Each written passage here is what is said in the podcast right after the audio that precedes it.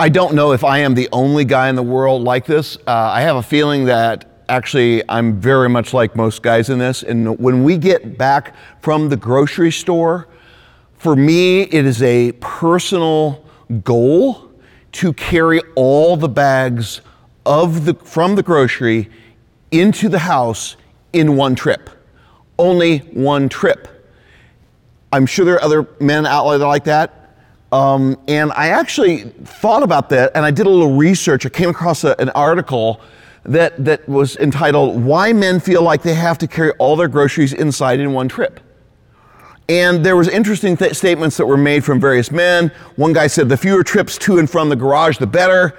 Uh, another one said it's, it's just stubbornness. Uh, it's a manly thing, said another. Mostly, another guy said, I think it's laziness. Uh, another guy stated bluntly, because we can. Um, there's a, this is a near universal phenomenon of, of men who are willing to risk their backs, uh, cutting off the circulation in their hands, uh, just to not make a second trip back to the car.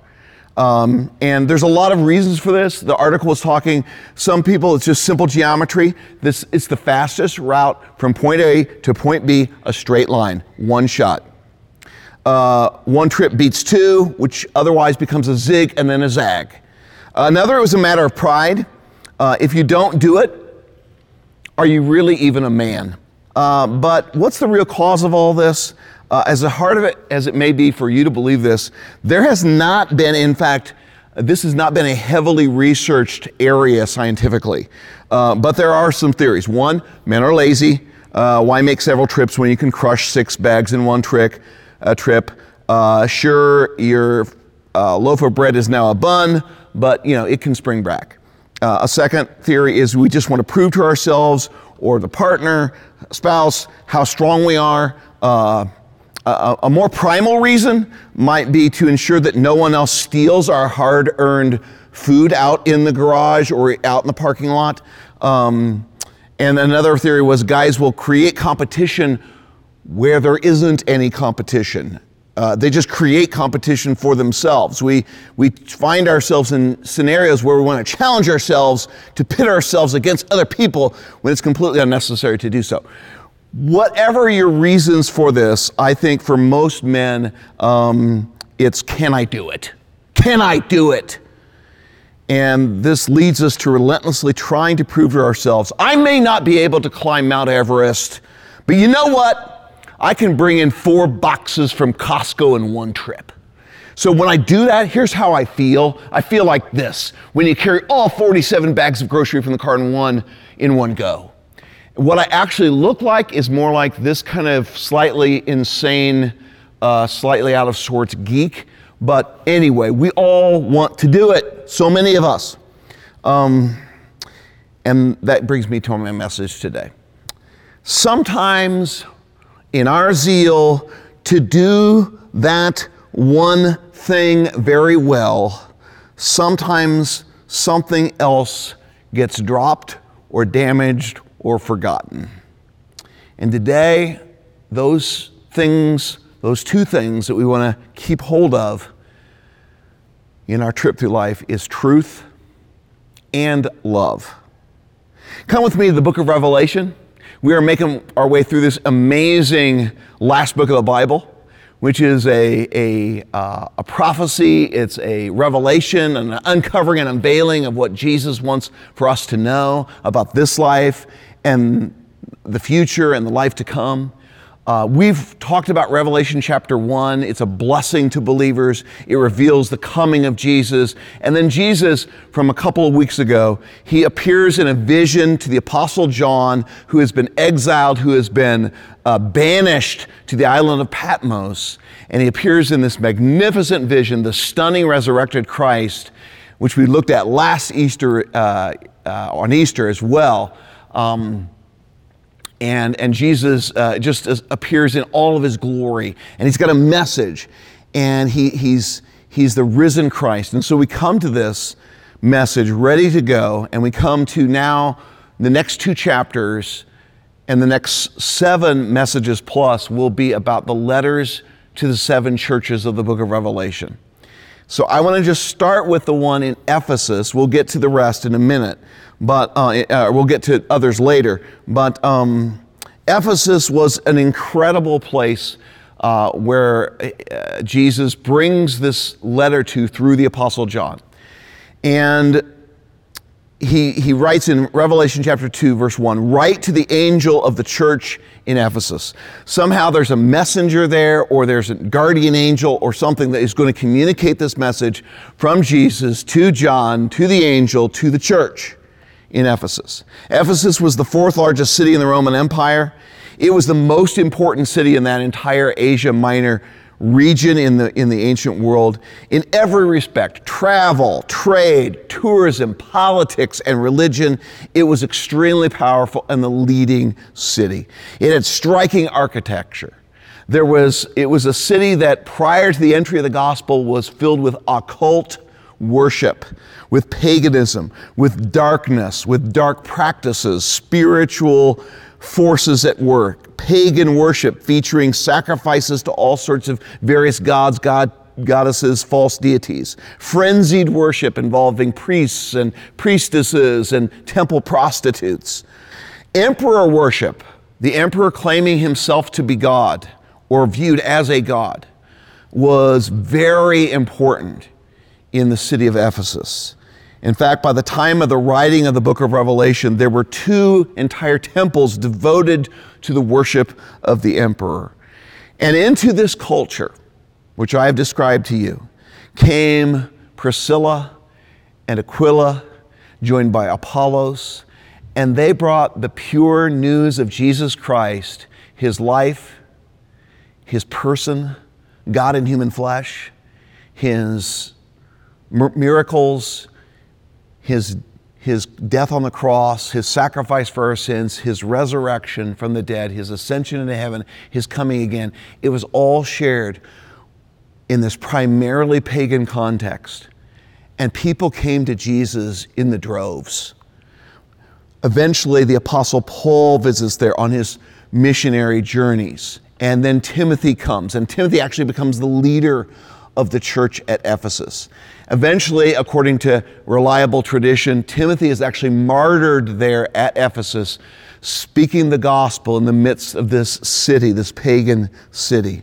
And eventually, according to strong, reliable tradition, the Apostle John himself came to be the leader of the church at Ephesus, joined by one that Jesus had asked him to take care of, the mother of Jesus, Mary herself and uh, it is believed that she was buried in Ephesus. And the gospel of Jesus transformed many people in this amazing city. And they were loving one another, and the gospel truth and their genuine love was winning people from these dark backgrounds, these occult practices, to faith in Jesus. So much so that the idol sales uh, uh, among the craftsmen had dropped, and it was a threat, and there was a riot, and Paul had to leave town. And then later, five years later, he writes the letter to the Ephesians, and we get all these themes that come through and You can read it there of darkness and light and resurrection and hope and love among the people and unity in the church and the Spirit of God at work and fighting with the forces of darkness and bringing Jewish people and Gentiles together in unity and grace and grace and love. It was all over the place in this amazing letter. And Ephesus became a center, the perhaps major center for the gospel and the spread of Christianity in those early years. It was an amazing church. But when we come to the book of Revelation, 40 years has passed. The Apostle John is on Patmos, having been the leader there, and he has been banished there by the emperor, and he's writing back to the churches. Jesus has called him to do so. So this isn't really a letter from John as it is a vision and a letter and a message from Jesus through John. And he writes this letter Write to the angel of the church in Ephesus. Thus says the one, this is Jesus, who holds the seven stars in his right hand as ruler of the angels and who walks among the seven golden lampstands, which are symbolic of these seven churches that were to be light in their communities and to represent God there. Now, each of the seven letters, guys, is going to follow a very similar pattern and structure. You're going to get a, the address to the specific church. Here it's going to be Ephesus. And then Jesus will say who he is, and he will highlight some trait of his from the vision of chapter one. Here it's this, holding the seven stars and walking among the lampstands. Then you're going to get the positives that Jesus has to say about the church, the praiseworthy aspects. Then usually you're going to get some problems that he needs to address, some negatives that are happening there. Then you're going to get steps needed to solve the problem. And then the consequences if they disregard this counsel from Jesus. And then the promises for those who overcome by following Jesus. And this is going to happen for all seven churches, and here they are. It starts at Ephesus and it will go to all 70 of these churches in the uh, trade route that was established. That was the reason for the order of the seven. So we begin here with Ephesus, and Jesus is walking among them, among the lampstands, and he comes to Ephesus. And here's what he says First, he addresses the positives. I know your works, your labor, and your endurance. This church seems great, seems healthy. It's full of energy. It's serving. They're sweating for Jesus. They're laboring. The word's there. Your works, your labor. They're busy. They're serving. And it says your endurance. There was this courageous perseverance in the face of all sorts of opposition from the surrounding culture. Good for you. And there's another way that they are impressive. He says that you cannot tolerate evil people. I know this about you he says, You have tested those who call themselves apostles and are not true apostles, emissaries, messengers, missionaries from Jesus. And you have found them to be liars. They're false teachers. Ephesus, was an important place, so it was a magnet for false teachers and heretics and charlatans. And these false teachers not only denied key teachings of who Jesus is and what he did, but also promoted a, a sort of Christian freedom, they called it, uh, meaning including sexual immorality and morally destructive, unhealthy lifestyles and embracing of the many practices that they had walked out of the darkness and come into the light, but they were bringing them back to it. And he commends this. He says, You don't tolerate evil people. He's not talking about ordinary citizens that are non Christians, he's talking about people that are imposters who are false teachers. They're, they're spreading evil and lies and leading people astray. And, and really, what they had was I, I just want to uh, demonstrate to you today. Um, so, this is some, uh, it's a slab of, uh, of bologna right there. And, uh, and, and he says, Good for you, because you have a baloney detector, right? And you get closer and closer, and you are very good at detecting false teaching. You're really great at this. Good for you. We need that. All right? He says, You're really great at, at doctrinally staying pure, on target. You knew the truth and you detected errors when they came. He says, verse 3 I know that you've persevered. It's been tough sledding. I know you've endured hardships. There have been some really tough things you've gone through, not just general human hardships, but hardships for being followers of Jesus. And for, you've done this for the sake of my name. They did it for Christ, they did it for Jesus. That's why they endured all this. And you have not grown weary, you, you haven't become exhausted in all this. You've toughed it out. You haven't thrown in the towel. You haven't caved to the pressure of the culture. You've held on to the truth. And some people might wilt under that kind of pressure, but not you, Ephesus. No, you didn't do it. You've done it for my name's sake, for Jesus. Here's the first principle for today it is good to believe the truth, to live out the truth, and to discern the core truths of the gospel.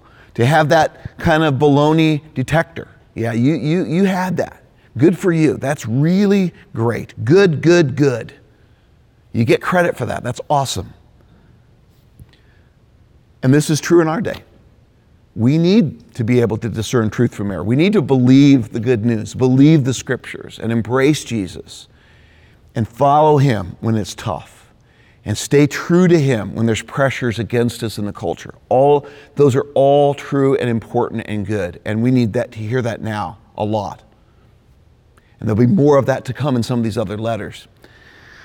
But he moves on from this because that's a great place and that's a good foundation and that's excellent.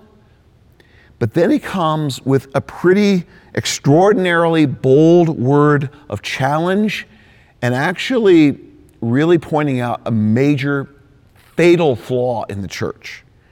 This church seems great, seems doctrinally sound, seems like they're serving and sweating and doing all this stuff for Jesus and staying true to the faith and detecting the baloney when it when when it, it's, it's when they hear it.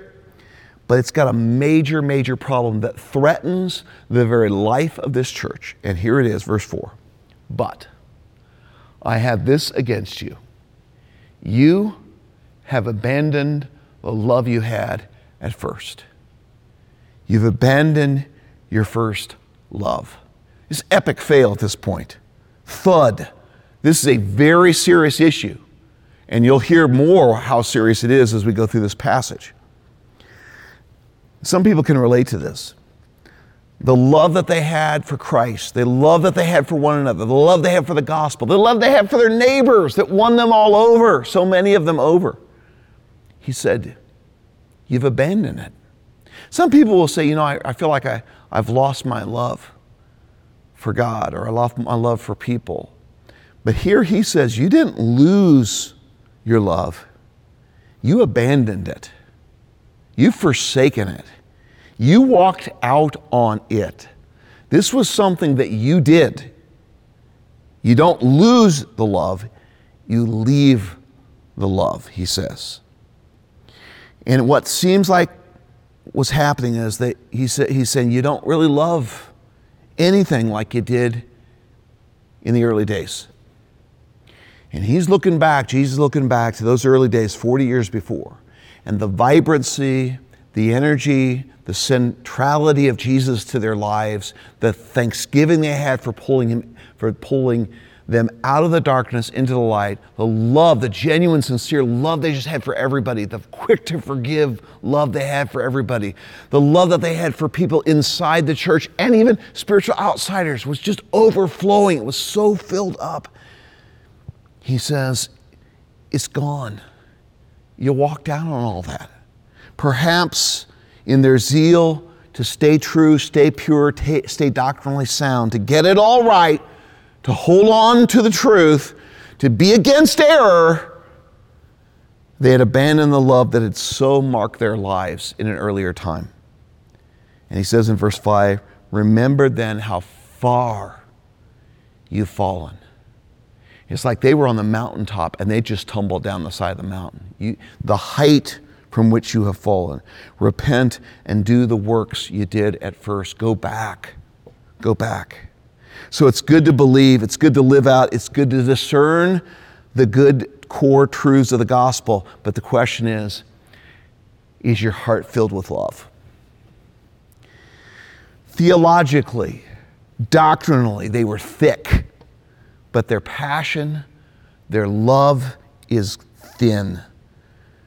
Their heart for God is very thin, barely hanging on. Perhaps different ways this looked in, in their lives and maybe in ours. Maybe there's some of us today, some of you who are, who are listening right now. Maybe your, your love for Jesus, your love for God, your love for the Word, your love for the gospel, your love for other people has become cold. Maybe at one point it was more young and, and passionate and good and energetic, but now it's grown cold and apathetic and formal and indifferent. They, they had lost their vital connection, daily connection to Jesus. He said, I'm the vine, you're the branches. You have to have that vital connection to me. They were all orthodox and correct and believed the right things, but it's Coke without the fizz. It's kind of dead, it's kind of lifeless. And maybe we forget in all of our service and in our busyness and in our sincere desire to remain true and get it right doctrinally We forget that this was all supposed to be about Jesus, about our connection to Him. And we've lost the thanksgiving and the joy in the heart that was there. Maybe for some, it's you've become toward other people in your life. Maybe it's even your own family, maybe a spouse, maybe friends, maybe people within the church, maybe it's people outside the church, spiritual outsiders. And you've become in your zeal to stay true and to hold to your values and, and, and, and say, This is important. We need to believe this, people. You've become unloving, suspicious, overly critical, condemning, tribal, narrow. Maybe you become just really harsh. You're, you're like you're spring loaded to critique at the first impulse. And your first reaction is to say, What's wrong with that? And to correct, and to criticize, and to find fault. You're ready to cancel people out of, out of your approval and out of your life. Maybe you've become thin skinned and irritable, easily angered, easily triggered. Maybe now there's a tendency to view things with a negativity filter. Everybody gets attacked with the baloney filter. Everybody. And there's no longer a compassion filter on anything or toward anyone. We sometimes we can do this. Sometimes we can become truth junkies who just ignore compassion and heart for God, for anybody else. Maybe maybe there's somebody out there today and you just you, you you've just gotten frustrated and bitter and burned out on everything. Maybe you're burned out on, on the church, even.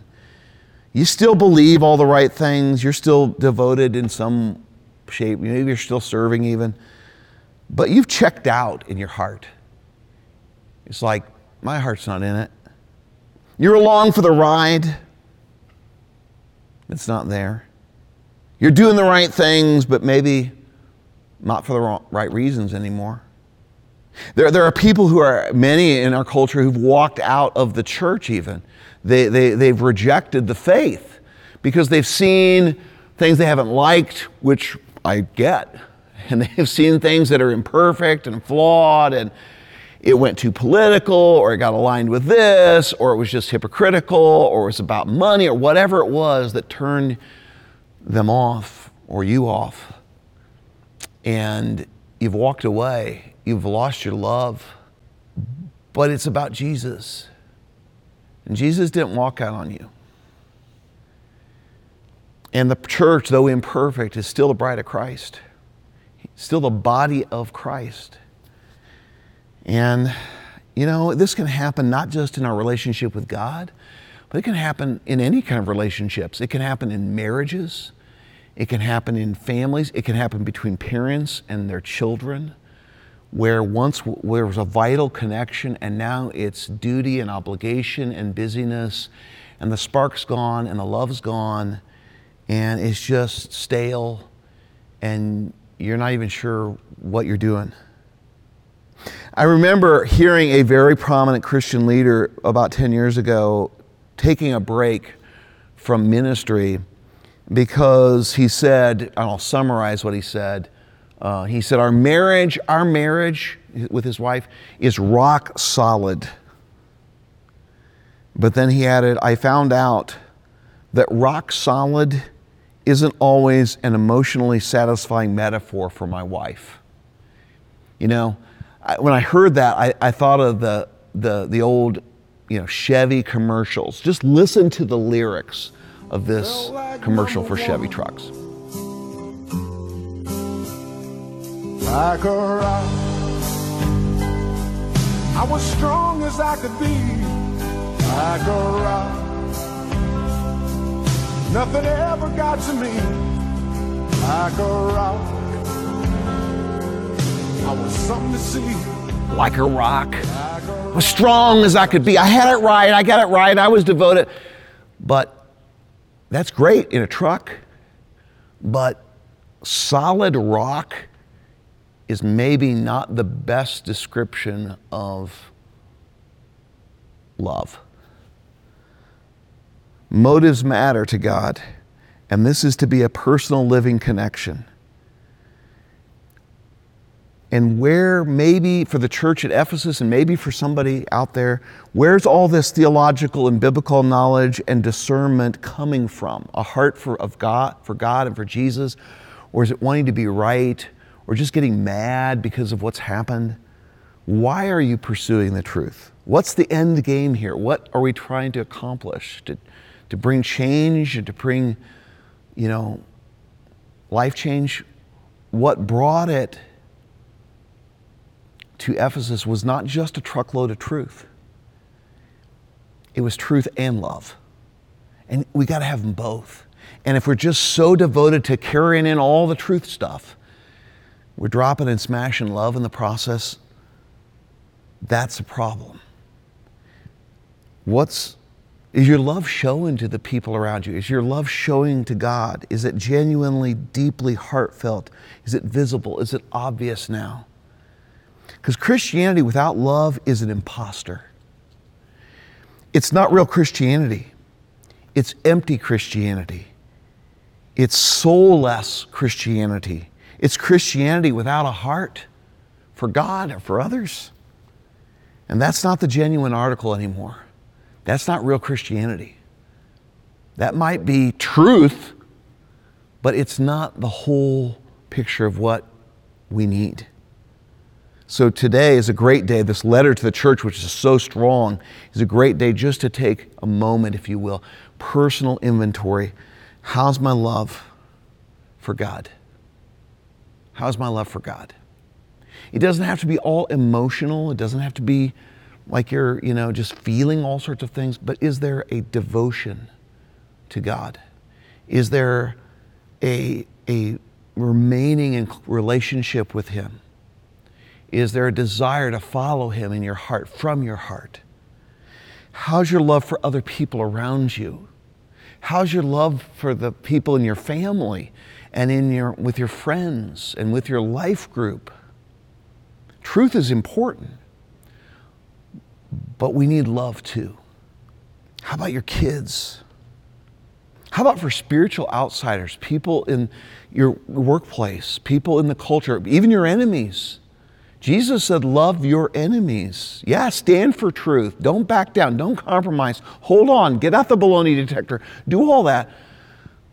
But love your enemies. Pray for them. Bless them. Bless and do not curse them. Love them. Paul said it this way never be lacking in zeal, that passion, but keep your spiritual fervor. Keep it hot serving the Lord. It's, that's been a passage that's been so important for me in my life. I've had to come back to that again and again and again. Is that really true in my life? And today is a great day for me and for all of us to take inventory and say, How's my love? You know, most of us are not going to become heretics. Probably not going to happen. But for some people, that some people might. But and we need to be careful that we're not swallowed alive by falsehood, which can easily happen. But a weakness for some is going to be that love component.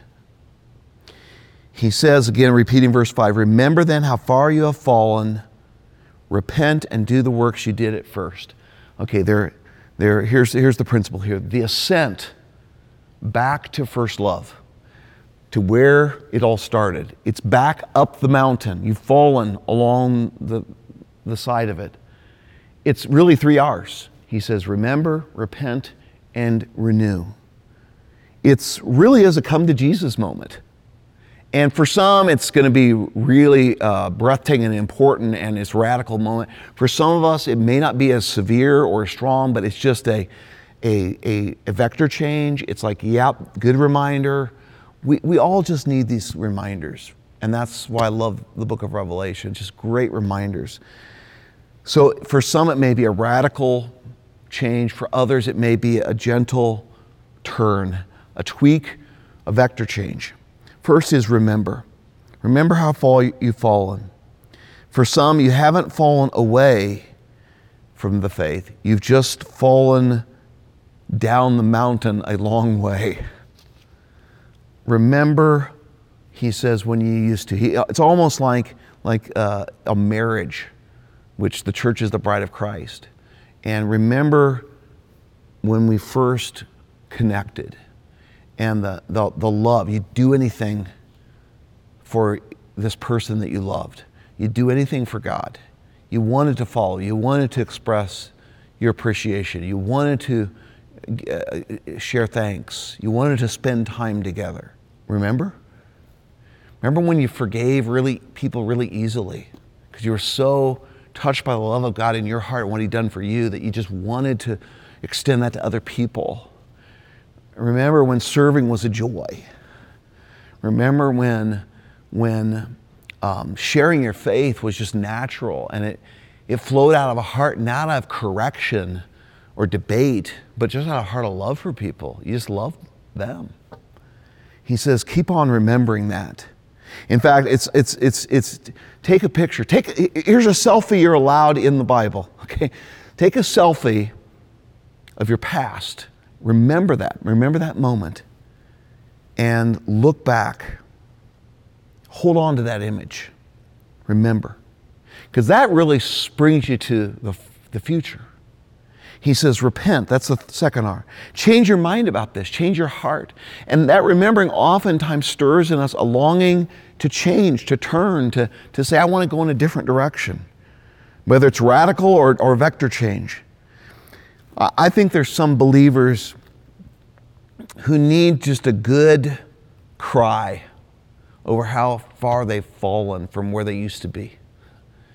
I mean, there used to be a passion for God, there used to be a commitment and, a, and an affection toward other believers, to a family member or whatever, to outsiders. And, and it's like, wow, can we just mourn over the loss of this and change our minds about this?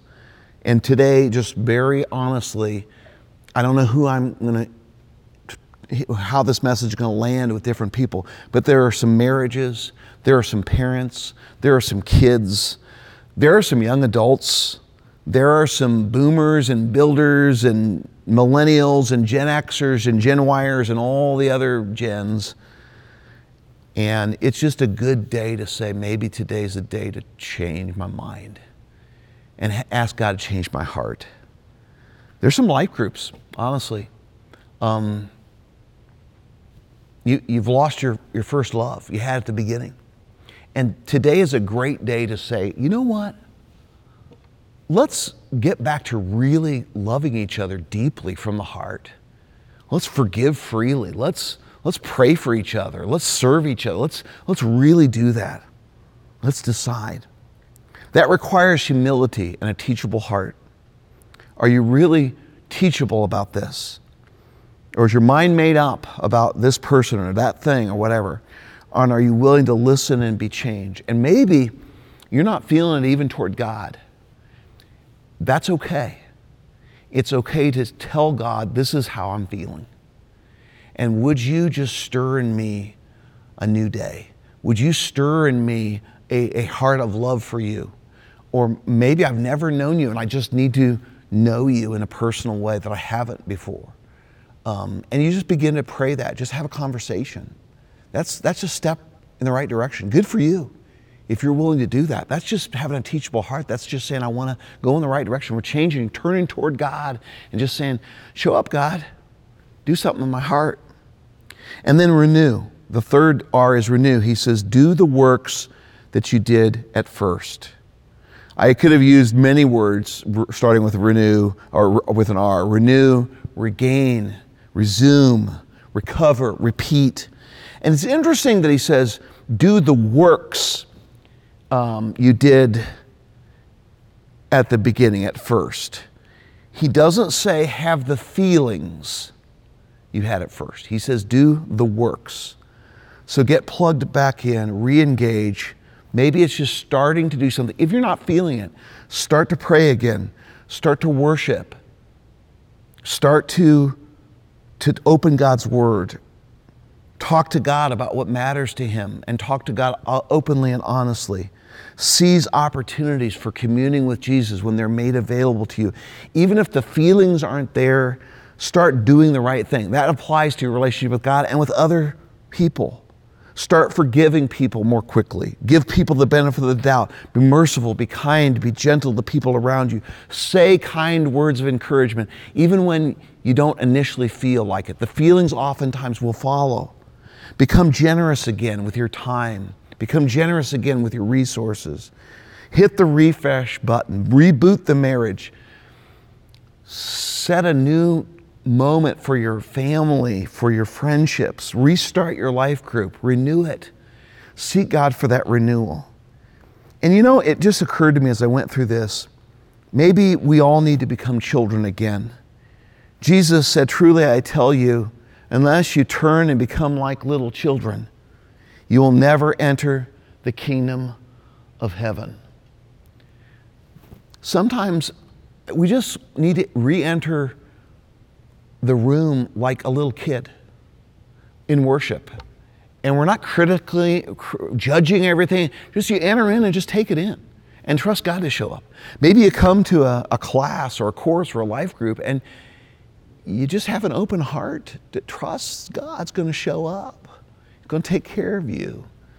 And I've just seen little children just be able to, in their, in their trusting heart to be able to give people the benefit of the doubt that we won't. Maybe we need to come more like kids. And then he says, the words of warning here is otherwise I will come to you and remove your lampstand from its place unless you repent. He says, if things don't change, there's trouble.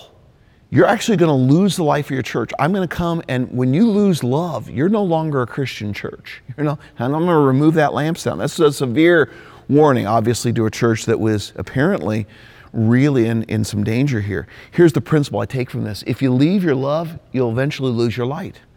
If you leave your love, if you leave what you had at first, you'll lose your light and influence. Your life, the life will be gone from it, the lampstand removed from that church, the light of influence and impact will be lost. Here was a great church that had Paul, uh, uh, Priscilla, Aquila, Apollos, Paul, Timothy, John, Mary. The good news is apparently they took this message to heart because after John came a leader named Ignatius and he wrote a letter to the um, this church in the first uh, or uh, first centuries uh, or early part of the second century and he says um, he says uh, when you come together, the powers of Satan are destroyed and his destructive forces annihilated by the gathering together of your faith. He commends them for coming back together in love. And he says, Pray continually for the rest of humanity as well, that they may find God, for there is in them a hope for repentance. Do you still believe that about the world, that there's hope for repentance, that God could bring renewal? Now, this happened and they turned it around in Ephesus. Sadly, centuries later, this church did die. And today there is no city of Ephesus. It doesn't even exist anymore. And sadly, there are virtually no Christians in the entire region in modern day Turkey. So it's a serious cautionary tale for all of us. And then he goes back to them and he says, as we kind of wrap it up here, he says, Yet you do have this. You hate the practices of the Nicolaitans which I also hate. so he says, Love is great, but I got to give you credit for this. You hate the practices of the Nicolaitans. I hate them too. Jesus hates their practices. We don't know much about the Nicolaitans, but it seems to have been a moment from within, uh, a movement from within the church, not cultural, but within the church, false teachers who combined three harmful things. They said, We've got a new and improved Christian beliefs, so we reject the uh, that what's been taught in the scriptures and we introduce new beliefs that are contrary to scripture. Secondly, we're okay with immorality. In fact, it's not even immorality, it's just you being you. God doesn't care about any of that. Why? It might even help you to become more spiritual if you would embrace that immorality. And thirdly, they encouraged combining cultural idols with the Christian faith. They said, let's not draw any boundaries about what we believe in practice versus what the culture does. Let's combine them. Let's okay to mix them all together and all be great. And Jesus said, I got to give you this. You, you may be have unloving, but you still got you still have your baloney detector, and that's okay. Here's the principle. loving people does not mean, does not equal endorsement of falsehood or evil. Some people have let this pendulum swing so much that they're, they're not truth junkies, they're love junkies. And they've forgotten their baloney detector entirely. So, as one person said, don't be so open minded, your brains fall out. Don't let the pendulum swings clear out of whack. We need to maintain discernment. A lot of times, guys, you'll hear me say major on the majors. Be careful when you hear that because some of us, some of you, might only hear it one way. When I say major on the majors, you might hear, don't get sidetracked by minor secondary issues. And that is certainly what we intend by saying that. But there's also a positive statement and that is we major on the majors. The major core truths of the faith are important to us. We dare not let go of them. And what Christians have believed and taught for a couple of millennia, we need to hold firmly to without apology, with love and kindness and gentleness and respect in everything we do. But we still need to hold on to that. So, love for God and actually really hating what's evil can coexist. We just need to make sure that our standing for truth doesn't become destructive to people and hateful towards people around us. And then he says, verse 7 Let anyone who has ears to hear listen to what the Spirit says to the churches. To the one who conquers, I will give the right to eat from the tree of life, which is in the paradise of God. He says, to a church that was theologically centered, doctrinally pure, but who needed to learn how to love God again and others in a fresh, new, and deep way, he says, Here's a promise for you. If you'll come back to that first love, I have to offer you not a library of books, but a garden of delights. Takes us back to the book of Genesis and says, This is the future I have for you, where you'll be your hungers and longings of your soul will be satisfied with delicious and life giving fruit in a place to walk with God in beauty and in fruitfulness and in closeness, paradise itself in the age to come. Ascending back to your first love is going to be challenging, he says. Climbing back with the strength and grace of God, it's a hike for some. But he's saying it won't be easy but it will be worth it. Can you all pray with me? Father God, we all need constant reminders. And this very striking and compelling letter to this once great church that had lost love but held on to truth. Help us to just take hold of both and say they're both so important. To hold on to truth to maintain integrity in our faith, but at the same time, to keep that close connection to you, to love you from our hearts, and to love others deeply, both inside and outside the church of Jesus. Father, this, this letter hits all of us in different ways. And my prayer is that all of us will do what you said to do. Listen to what the Spirit says. And that we will hear your voice, your Holy Spirit, speaking through your word today. And everybody agreed and said, Amen. Amen. Well, God bless you all, and um, thanks for joining us.